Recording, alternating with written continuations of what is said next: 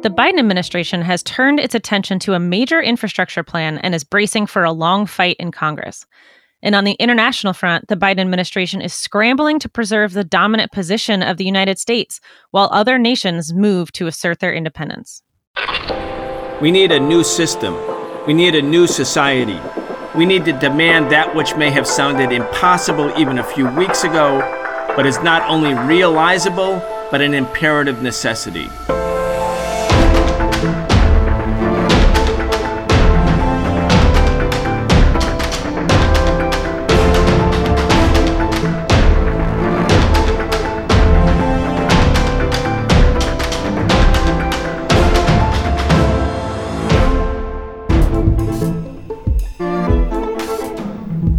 Welcome to today's episode of In the News, our Tuesday show on the Socialist Program with Brian Becker. It's April 6th, 2021. This is an in depth look at the biggest stories in the news right now, today, and this week. We look beyond the headlines and expose the distortions in the corporate owned media. If you enjoy the show, please support this independent programming by going to patreon.com slash the socialist program and subscribing. We can do this with you, but not without you. I'm Nicole Roussell, here with Esther Iverem, Walter Smolarek, and our host, Brian Becker. John Preisner is the audio engineer of the show. Esther Iverem is also the host of the radio show and podcast On the Ground at onthegroundshow.org. Make sure to check out On the Ground, which comes out weekly on Fridays. So, Brian, what's on our show agenda this week? Well, again, this show in the news, we talk about the big stories the Derek Chauvin trial, the U.S. confrontation with China, Joe Biden's infrastructure program, and more.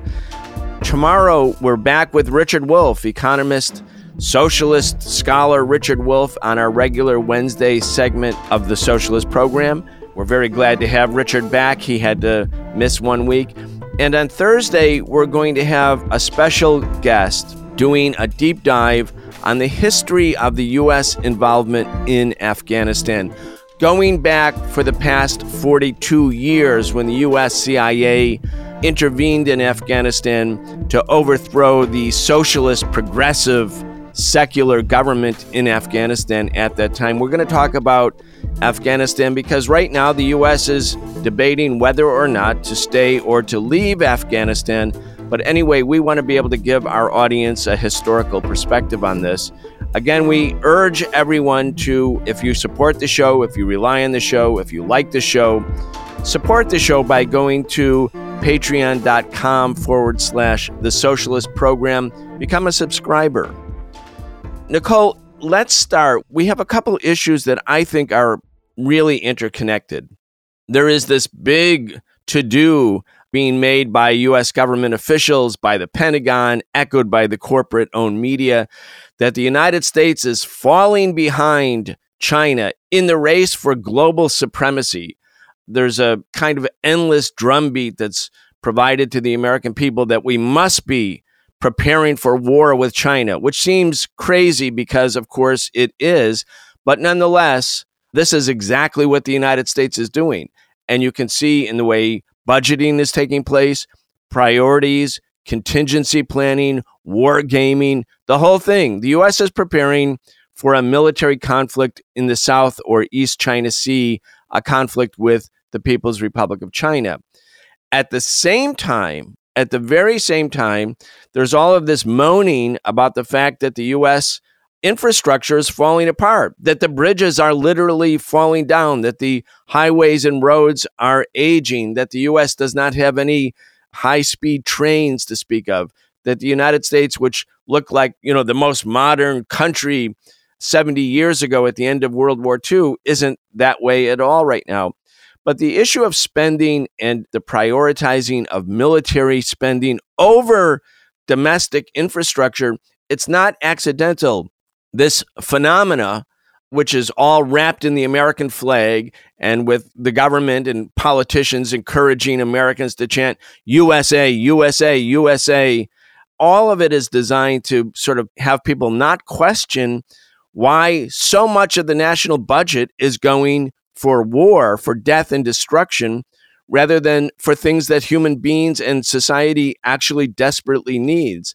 And Biden's infrastructure program, which we're going to talk about, it's considered to be so big because It's got a $3 trillion price tag on it. While the US military budget is $1 trillion, that's the real number when you include the Department of Energy and some other Department of Homeland Security elements of the budget, along with the Department of Defense.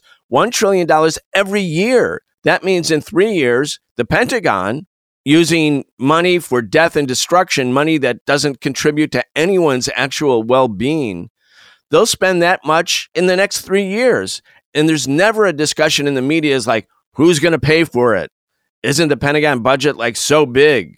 All of those kind of comments are directed towards any domestic spending, not the war budget. Anyway, let's start with an audio clip. It's from commentator Fareed Zakaria. Esther, you know, we talked about this. Fareed Zakaria is on CNN, correct? Yes. On his show, he does this weekly commentary that it's also a kind of video version of his column in the Washington Post. All right, let's take a quick listen because Zakaria, who is not a leftist, he's not well, anyway, let him speak for himself, but we want to play the audio clip because it speaks directly to the point that I'm making and that we're going to discuss in depth in this show. Consider two contrasting exercises of power. America's F 35 fighter jet program, bedeviled by cost overruns and technical problems, will ultimately cost taxpayers $1.7 trillion, according to a document obtained by Bloomberg. China will likely spend a comparable amount of money on its Belt and Road Initiative, an ambitious set of loans, aid, and financing for infrastructure projects across the world aimed at creating greater interdependence with dozens of countries that are important to Beijing. Which do you think is money better spent? The Pentagon operates in a realm apart from any other government agency. It spends money on a scale and wastes money on a scale that is almost unimaginable. Every government agency is required to audit its accounts. But for decades, the Pentagon simply flouted this law. In 2018, it finally obeyed, paying $400 million for 1,200 auditors to examine its books. Yet it still could not get a clean bill of health. As Matt Taibbi notes in a brilliant expose of Pentagon accounting, the auditors were unable to pass the Pentagon or flunk it. They could only offer no opinion, explaining the military's empire of hundreds of acronymic accounting silos was too illogical to penetrate. The Defense Department has failed to pass two more audits. Yeah, so we've talked to Lee Camp, our friend Lee Camp, about this. The U.S. Pentagon couldn't account for, I think, $21 trillion. It flunked its audit the first time it ever had an audit. And then it had another audit and it didn't pass that one either. Maybe they gave it a, a neutral, couldn't say it passed and didn't say it failed exactly. But again, there's no clear accounting for how all of this money is being spent.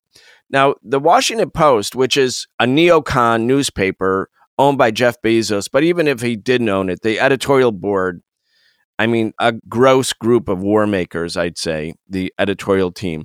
But they had an article it's a series of articles about how the U.S. is, quote, losing its edge in the military confrontation with China. And it's, again, the assumption in the article is that, yes, war is coming with China, but the U.S. is failing to keep up so that China is going to replace the United States as the dominant global power.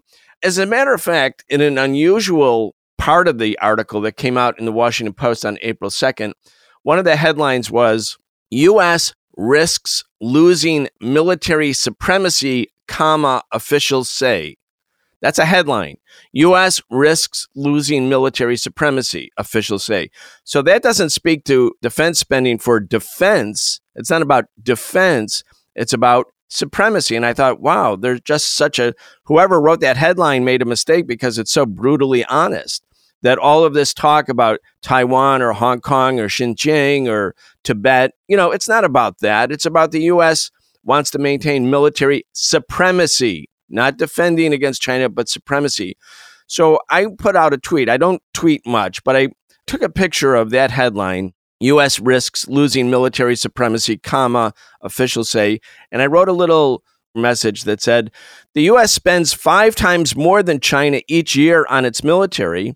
The US spends more than 10 times more than Russia, but more is never enough for American capitalism and its global empire. This money is not for, quote, defense, close quote, but global supremacy. A couple thousand people liked it right away. So I looked to see, well, who's actually paying attention to this? And I think most of the people were people overseas. Most of the people were in Africa or in Asia or in Europe or the Middle East or Latin America because the Americans are being spoon fed all of this, you know, war talk that China is on the march, that China's an evil empire, that China's a genocidal power, that China's oppressing its own people, and that we have to get ready for war. And at the same time, the real issue here is the US risks losing military supremacy. And at the same time, if you listen to Fareed Zakaria's clip that we played, it's clear that the reason that China is advancing over the United States is it's not spending all of its money on the military. I want to play a final clip, and then Esther, I want to toss it to you, where I know you're doing a lot of research on the infrastructure program. And in your show on the ground, you also talk a lot about militarism and how the military gobbles up so much of the national treasury. But I want to play this audio clip. It's very short. It's Joe Biden speaking at his first and so far only press conference where he talks again about China. I see stiff competition with China. China has an overall goal, and I don't criticize them for the goal, but they have an overall goal to become the leading country in the world, the wealthiest country in the world, and the most powerful country in the world. That's not going to happen on my watch because the United States is going to continue to grow and expand. Well, he might be right. It won't happen on his watch, Esther.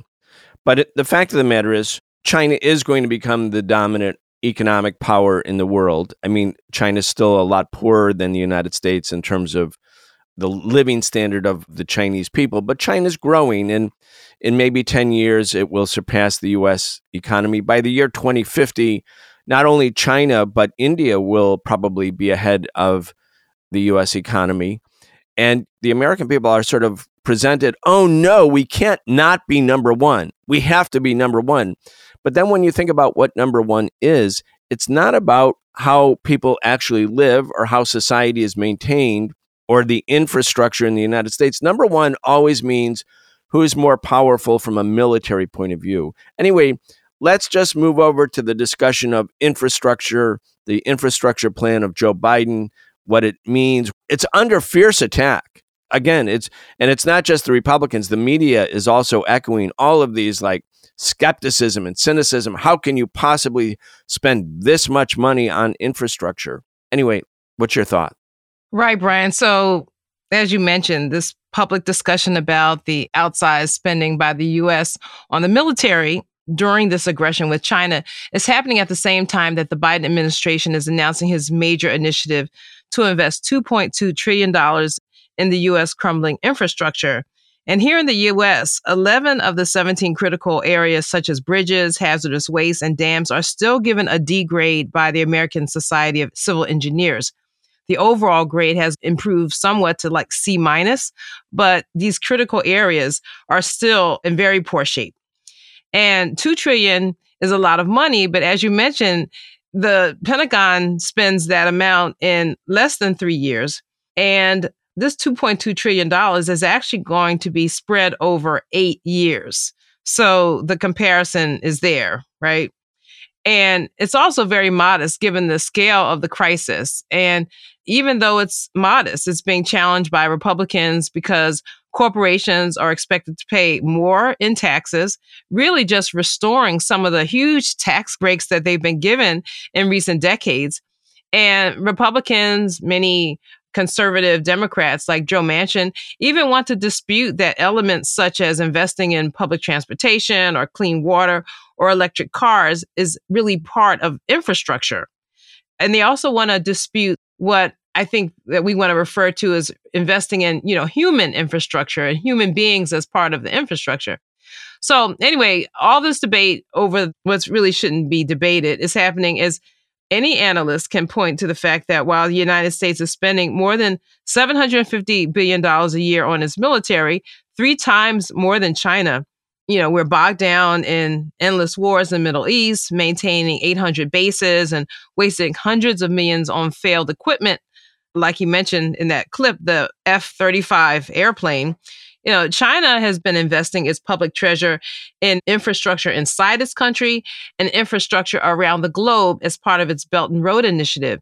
And if you include raising 680 million people out of poverty, then you could say that China's effort also includes investing in its people, you know, as part of the infrastructure investment. So even people in mainstream media, like we played Fareed Zakaria, he's not a socialist that I know of. And, you know, his commentary makes it clear, as we stressed before, that the threat that China supposedly poses is economic. And when, you know, Antony Blinken talks about China violating norms, the way he's apt to say recently, they really mean that the norm of US hegemony.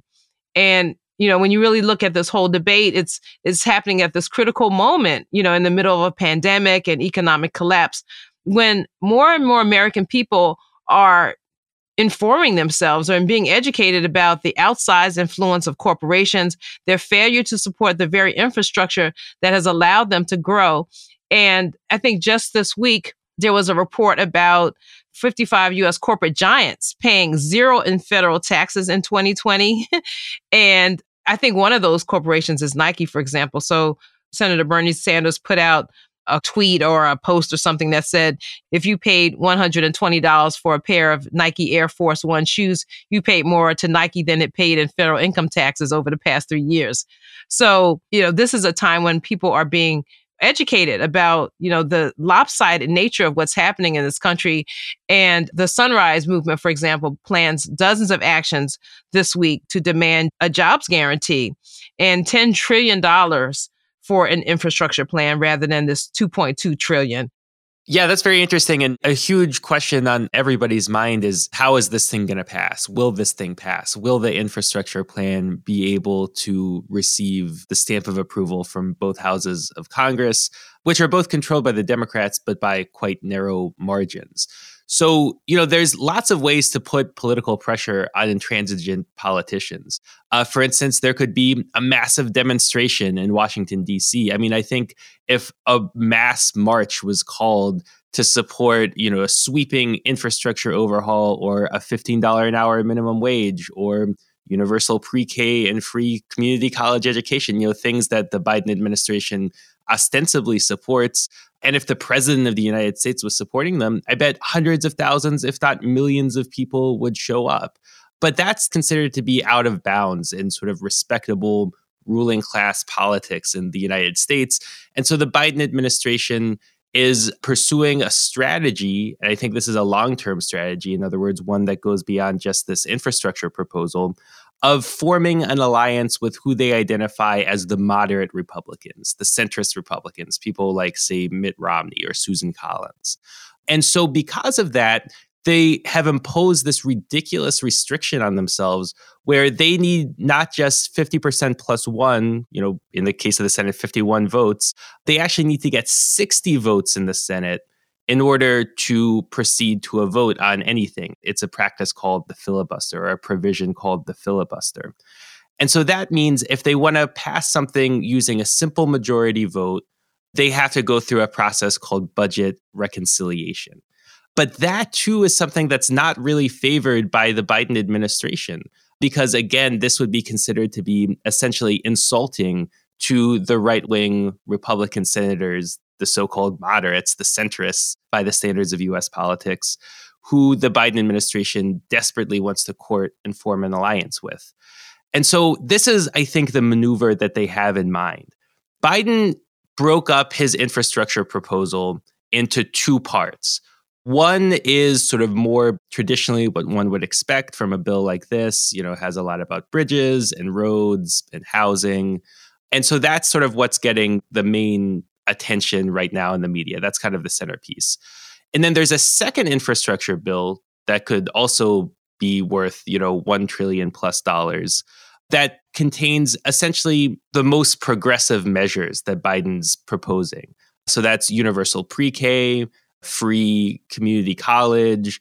These are sort of the things that I think many, many progressive people have been fighting for for a long time. But for some reason, they're in a separate bill. They're being presented in the media as one proposal, but there's two bills. And I can think of really no reason for that other than that the Biden administration views these more progressive proposals shoved into the second bill as essentially a bargaining chip that they can abandon or modify or sort of let sit on the back burner as part of a negotiation with some of these Republicans that Biden wants to be best friends with in order to pass the initial infrastructure bill, you know, phase one of the bill with 60 votes in the Senate. Yeah, I think you're right, Walter. One thing that we have to recognize is that Biden is planning, as you said, to capitulate, and he's going to use part of this infrastructure plan as a bargaining chip. But if we rely on Biden, if we rely on the Democrats, or even if we think we can rely on the small number of more liberal members of Congress, like the squad, if we think that we can wait and see if they do the right thing, we can know in advance that they are not going to do the right thing because we know from history that they always capitulate to the right wing because they are the right wing, because they're not the far, far right, perhaps, but they're addicted and connected to and depend on the support from a right wing system. This right wing system is called Wall Street capitalism. It's called the US capitalist system. It's called the military industrial complex. So, what we can do and what we need to do is have a mass movement, as you're saying. Like the politicians won't call the people to Washington, but there needs to be a progressive grassroots socialist organizations and labor in particular needs to be strategizing right now to bring hundreds of thousands or even millions of people into the streets. And on that basis, some of these things can happen. That's how unemployment insurance was achieved in 1935. That's how Social Security was achieved. That's how the Civil Rights Act was passed. That's how the Voting Rights Act was passed. That's how Medicare was passed. Anyway, two years ago, Nicole, remember that bridge in Tennessee fell down? It broke apart.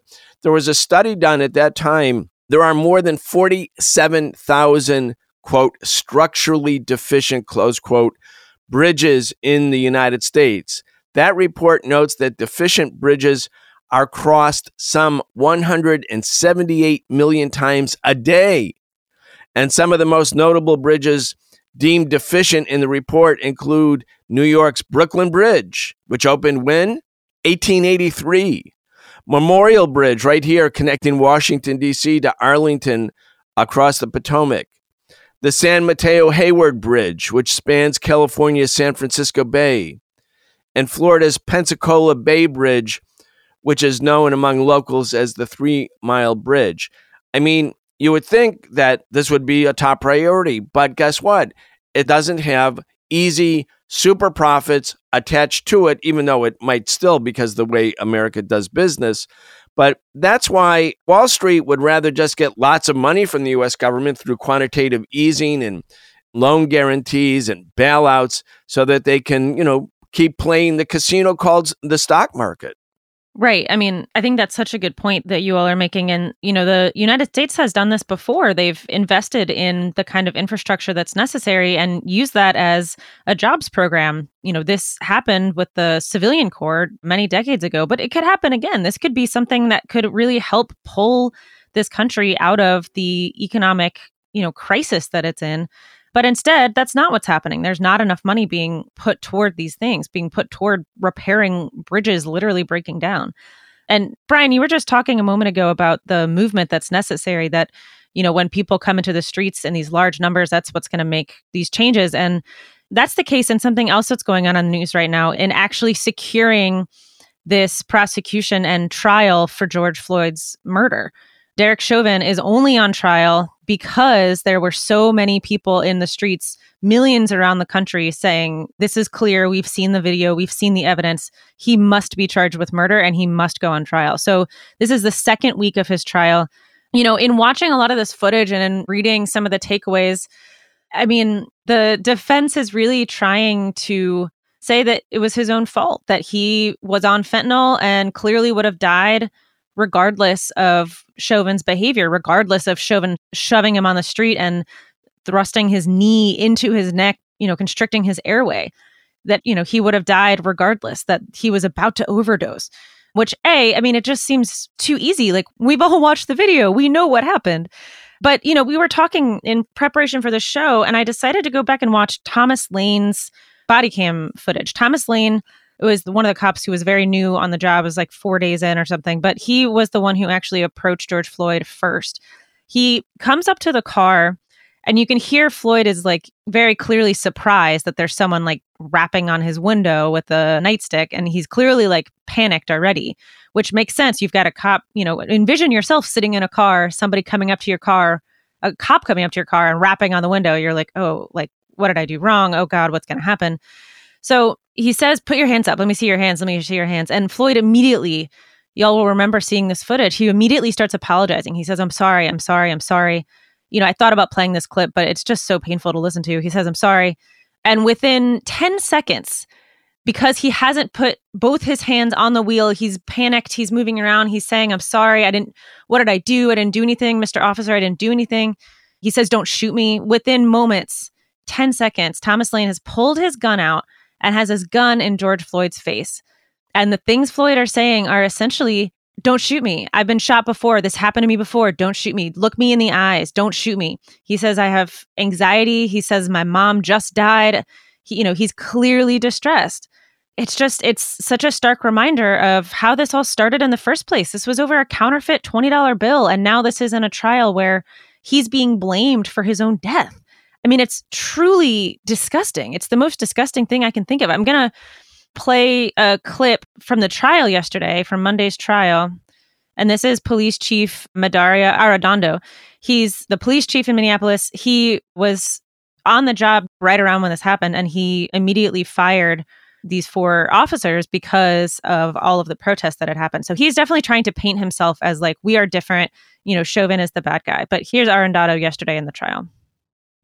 Once Mr. Floyd had stopped resisting, and certainly once he was um, uh, in distress and trying to verbalize that, um, that that should have stopped. Um, there's there's an initial reasonableness in trying to just get him under control over the in the first few seconds, but but uh, once there was no longer any resistance, and clearly when Mr. Floyd was no longer responsive and even motionless to continue to apply that level of force to a person proned out, handcuffed behind their back, um, that that uh, in no way, shape, or form is anything that um, uh, is by policy, is not part of our training, and it is certainly not part of our ethics or our values. Esther, I mean, again, I was watching this footage for way too long earlier today and you know, even watching the footage of them trying to get him into the squad car, he's saying over and over, I can't breathe, I'm claustrophobic, I'm claustrophobic. He's clearly panicking, but he's not resisting arrest. He's saying, he even tries to count himself into the car. He's like, all right, I'm going to count to three and I'm going to get in. I'm going to get in. He's trying to talk himself into doing it. Three, two, one. He's trying to talk himself into doing it. I mean, even what this police chief says, it's not enough. I mean, why was he on the ground in the first place? Why was he being even arrested and a gun in his face in the first place? Right, right, Nicole. And it is hard to watch. But when I do watch it, I'm reminded that for a lot of people, you know, in the Black community and over police communities around the country, it is known that, you know, being in the back of a police car or squad car or this SUV that they had there is not a safe place. And there's conversation about people getting into the back of a police car and, you know, they're never seen alive again. So George Floyd had every reason to be freaked out and not even interested in going into that car. I think one of the bystanders actually who testified later in the trial last week that, you know, he had a friend who got into a police car and didn't get out. So the testimony last week and yesterday revealed more damning video and these types of witness statements. So you already mentioned how George Floyd was arrested at gunpoint. We also learned that Chauvin lied to his boss about the fact that he kneeled on George Floyd's neck for nine and a half minutes. And he was very nonchalant after he knew that George Floyd was dead. This is all captured on video, and the jury the jury heard this.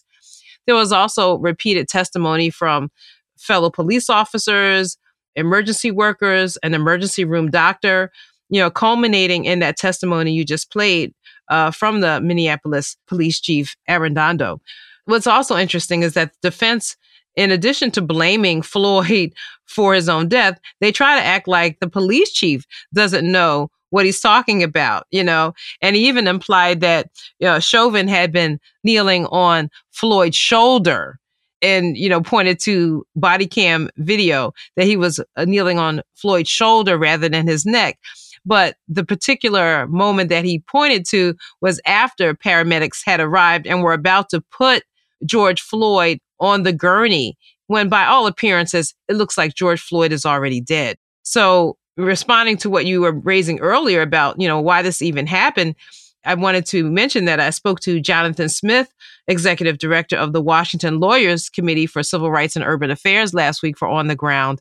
And, you know, he's the lawyer who was the lead author of that report we mentioned in February about the death of Elijah McClain. And Elijah is the 23 year old musician and massage therapist who was tackled and choked by Aurora, Colorado police in 2019 before these paramedics injected him with the sedative ketamine. And we know that Elijah suffered a massive heart attack on the way to the hospital, where he was declared brain dead and then taken off life support six days later. And that report concluded that there was no reason for the police officers to even stop Lessmore violently frisk, retain, or put Elijah in a chokehold.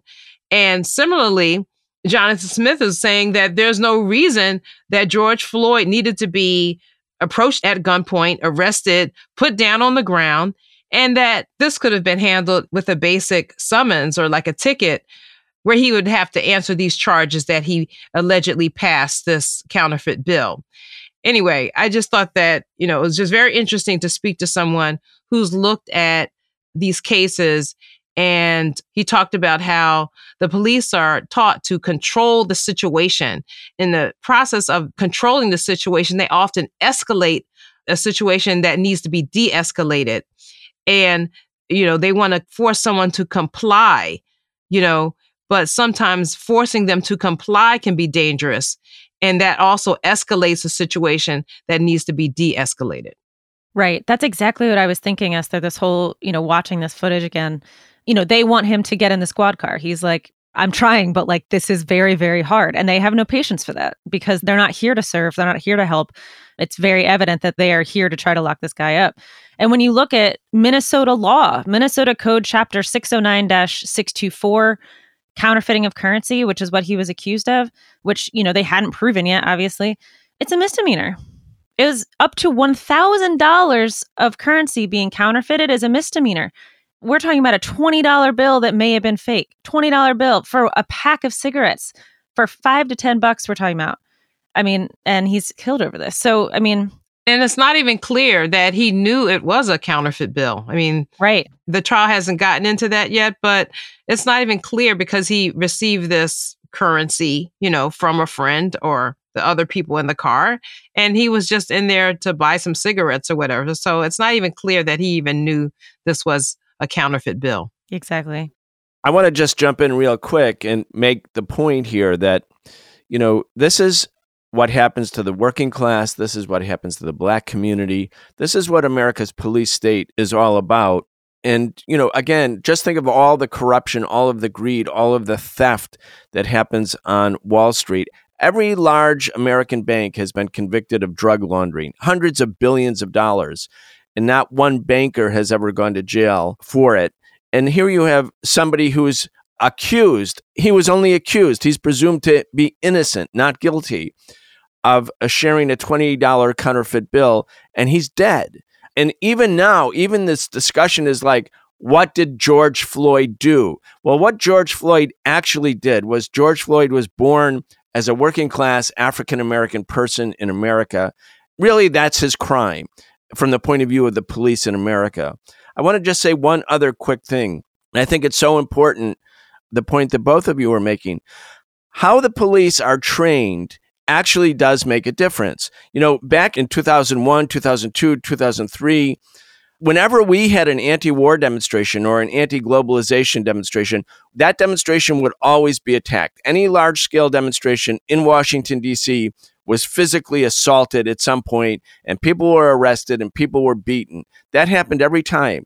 And then there was a lawsuit filed by the Partnership for Civil Justice Fund on behalf of 700 of us who were arrested in April 2000, and then another very large mass arrest with kettling involved in 2002. And part of the outcome of the lawsuit was that the way the police had to handle protest demonstrations in Washington, D.C., had to be reorganized. It had to be redone, and the police had to be retrained. And the city council, as a consequence of these lawsuits, actually passed a law in 2005 that insisted that the police be retrained. And if you have a demonstration, and Esther, Walter, Nicole, you all know that in general, in Washington, D.C., if people block an intersection right now, there's not a mass attack by the police. You would be attacked by the police in 2001, 2002, 2000, even if you were walking on the sidewalk, because the police had to be retrained after the city paid $23 million in lawsuits. And as a consequence, instead of treating like as a matter of course all protests as enemy combatants that you had to suppress and defeat, the MPD changed. Now, it doesn't mean they're not repressive. It doesn't mean there's not a lot of other terrible things that happen. But how the police are trained is a decision that's made by policymakers. And the decision here, not just here in Minneapolis, but all over the country, is the police are trained to be feared and intimidated by the policed communities, meaning this is a form of social control, especially against Black America. And it's been this way for centuries. And this is the outcome that the capitalist establishment actually wants. Brian, I think that's a really great point, and I'm glad you put it that way. Brazil is another country that deals with really horrendous racist policing, really horrendous anti progressive governance. I think people are familiar with Jair Bolsonaro, the president, who's the president of Brazil. And, you know, really just such a disgusting and very, very vitriolic, very right wing leader who is extremely repressive against people's movements. Walter, there's some new important updates out of Brazil about this horrendous government. Can you update us on what's going on? Yeah, I mean, I think these are extremely important developments in Brazil, very troubling, portends a period of perhaps intense struggle going forward. So, the extreme right wing government of Bolsonaro, you know, some would say the fascist government of Bolsonaro, is in a conflict now, a very serious conflict with the military, which up until this point had been a very close ally of his regime. So the Bolsonaro government had a cabinet shakeup last week. Several top ministers were fired. There's a complete catastrophe going on in the country with regards to the coronavirus crisis. Over 3,000 people are dying every day in Brazil. That's, you know, worse than it was at the worst point of the pandemic in the United States and the population here is much bigger. And so there's this atmosphere of political crisis. And one of the ministers that got fired in this cabinet shakeup was the Minister of Defense, who is a general himself. And he was sort of seen as the military's man inside of the Bolsonaro government. So Bolsonaro fired him. And that caused a crisis in the top leadership of the armed forces. And so, for the first time in Brazil's history, the leaders of all three branches of the Brazilian armed forces tendered their resignation as a form of protest against the Bolsonaro government. Now, that led to a cascade of other resignations across the Brazilian establishment. For instance, a lot of the top leadership of the Brazilian central bank was then replaced. And it's unclear, of course, exactly what's going on, but there's a lot of speculation that this may be a maneuver by Bolsonaro to essentially end what democracy remains in Brazil, to remain in power beyond the end of his term in 2022 a very popular progressive former president of Brazil, Lula da Silva, is expected to run for president or is at least actively considering running for president. His legal rights had been taken away, but they were restored. And it seems like the left has a good chance now of defeating Bolsonaro. And so the fear is that he's putting in place a more compliant leadership in the top ranks of the armed forces who would go along with a plan at some point down the road to essentially have a coup and extend his rule of the country indefinitely rather than subject himself to another democratic election in which he faces the prospect of losing to the left. So this is an extremely important story to watch, I think, for everybody who is an opponent of the far right, who is an opponent of fascism, and a believer in the rights of working people in progress. Thanks for that, Walter. Brian, we're running short on time, but there's a really important international story that I know we want to talk about. Can you just bring us up to date on what's going on with the Iran nuclear deal or Joint Comprehensive Plan of Action? Yes. Today, the U.S. and Iran are taking part in indirect talks in Vienna and involve all of the signatories to the JCPOA, the Iran nuclear arms deal that was signed in 2015, which the quid pro quo was that Iran would not produce enriched uranium beyond 3%, that Iran would allow nuclear inspectors to come into the country. In exchange, the United States and the other signatories would lift sanctions that the U.S. had required or imposed on Iran earlier that deprived Iranian people of, you know, things they need to live. And then Trump came in in 2017 and immediately said it was the worst deal ever, ripped it up, left and threatened sanctions against any country, including the other signatories, if they continued to do trade with Iran. So now Biden has said we want to come back into the nuclear arms deal. Iran obviously is producing enriched uranium at a much, much higher level. If it wanted to, it could easily develop several nuclear bombs right away or within a very short amount of time. So the U.S. wants to bring Iran back to the table. The other signatories, which include Britain, France, Germany, and Russia, also want the deal back. They want to be able to have normal relations with Iran. And Iran is saying, look, we're willing to talk, but we're not going to talk directly with the United States. So they're at the meetings in Vienna, but they are not going to participate in any meeting with the United States because they're insisting that the United States end the sanctions on Iran right now. In other words, that the United States can end the impasse by going back and living up to its side of the Joint Comprehensive Plan of Action, which the United States did not do. Didn't do it fully under Obama and then completely eviscerated the agreement under Trump. So the deputy foreign minister who's in Vienna right now said the U.S. will not attend any meeting in which Iran is present. So there's a diplomatic dance going on. Iran wants sanctions to be lifted, but it's not going to come in and say, as Biden was insisting, come back into the agreement, stop enriching uranium at 20%, and then we will start to lift sanctions. Iran is saying, no, you go first, you lift the sanctions, then we can talk. So they're at the meetings, but they're not going to be in the room with the United States. So obviously, China, Germany, Britain, France, and Russia are trying to get things back on track. And just finally, Nicole, just two weeks ago, China and Iran signed a $400 billion investment agreement whereby China would invest in Iranian infrastructure. There's a military side of the agreement. It's a 25 year long commitment for Iran and China to trade and to do economic and military business with each other. That obviously shows that the United States' ability to impose unilateral domination over Iran is starting to slip away. Well, we'll obviously keep following this story. Incredibly important, you know, essentially to everyone in the world, all of the workers all over the world who are influenced by this and who are affected by the US trying to exert its power over everyone else. Walter, before we close the show, you're the editor of Liberation News. We want to have you tell us about three of the biggest stories on Liberation News this week. Yeah, so as always, I really encourage everybody to sign up for our newsletter. It comes out every Monday morning. You'll get the highlights from Liberation News's coverage of international, local, and national developments. If you want to sign up for it, go to liberationnews.org. At the very top, you'll see sign up for Liberation's newsletter. Yeah, several really important stories I think that we've covered over the past week.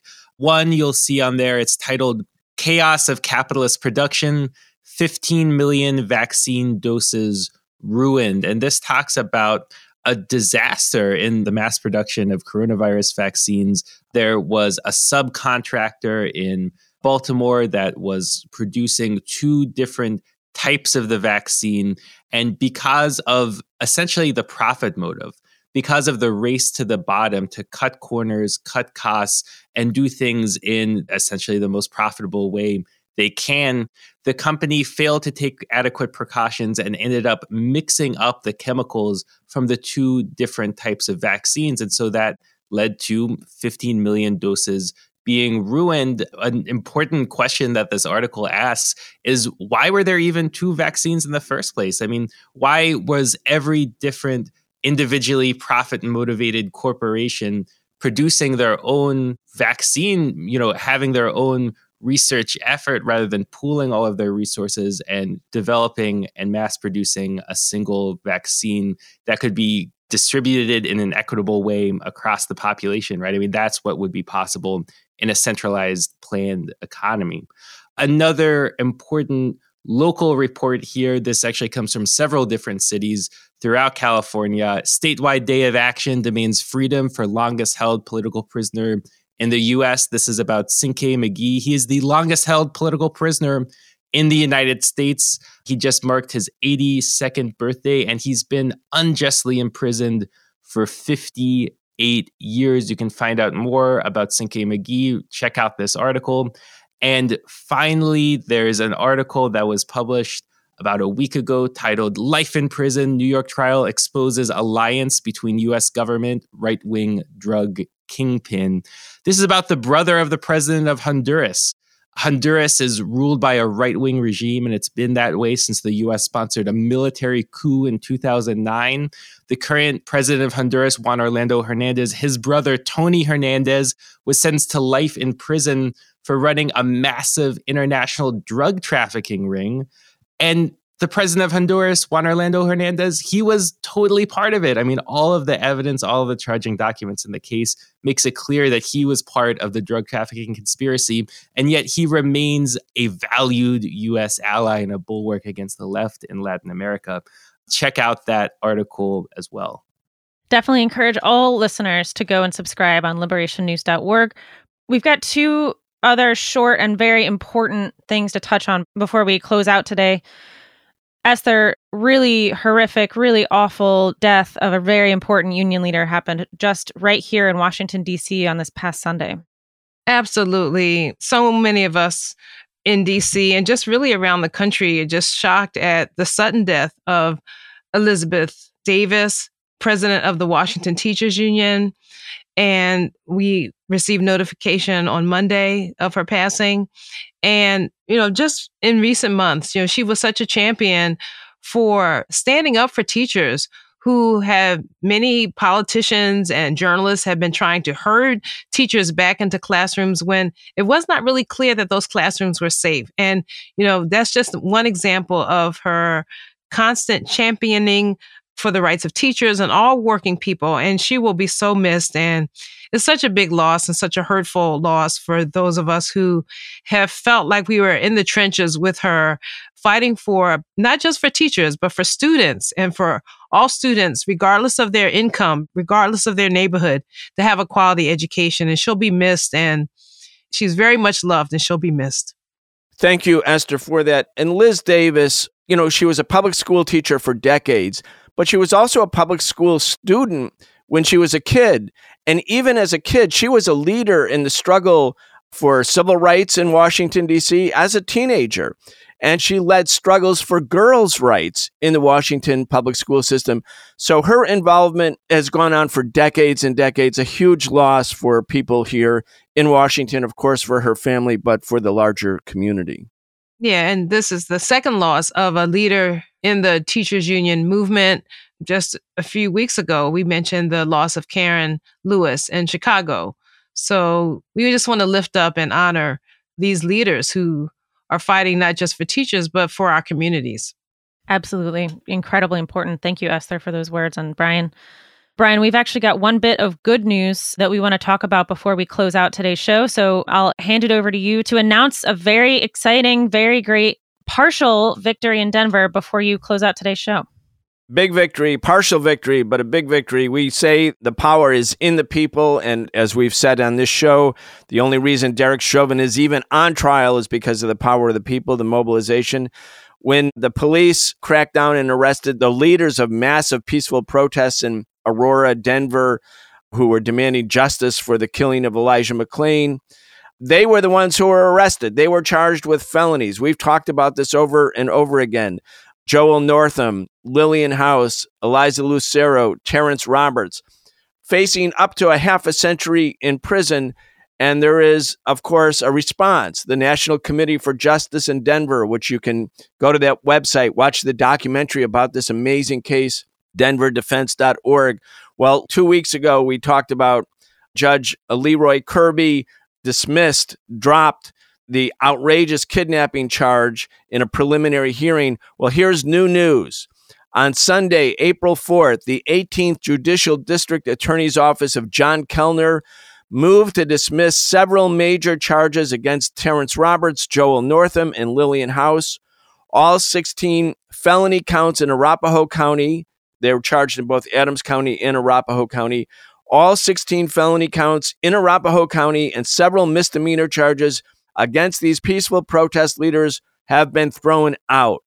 The dismissal, I'm reading from their website, the dismissal of a large number of charges, including all felonies in Arapahoe County, is a significant step in the right direction, showing an acknowledgement from District Attorney John Kellner's office that this case is unjustified. And then it goes on to talk about they are still facing serious charges in Adams County and serious misdemeanors also in Arapahoe County, but we see the trajectory. Tens of thousands of people signed the petition. Uh, defense committees were set up all around the country. Organizations all around the world came together. There's an amazing legal team that has been assembled. They are pushing this political prosecution and political persecution back. Great victory for our friends, our comrades, those organizers in Denver. But again, it's a struggle that's not over. Go to denverdefense.org. Well, Walter, Esther, Nicole, that's all the time we have for today. We were able to cover a number of big stories. Again, we urge our audience, stay with us the rest of the week. We're going to be talking with Professor Richard Wolff tomorrow about the big stories in the economy. And on Thursday, a special segment on the U.S. involvement or intervention in Afghanistan. So stay with us all week. You've been listening to the Socialist Program with Brian Becker, where we bring you news and views about the world for those who want to change it. If you enjoyed the show, subscribe on your favorite podcast app and follow us on Facebook, Twitter, and Instagram. We can only continue our work bringing you high quality news, analysis, and history with the support of our listeners. Connect with us and become a patron at patreon.com slash the socialist program and receive an invitation to participate in an exclusive monthly seminar with Brian Becker.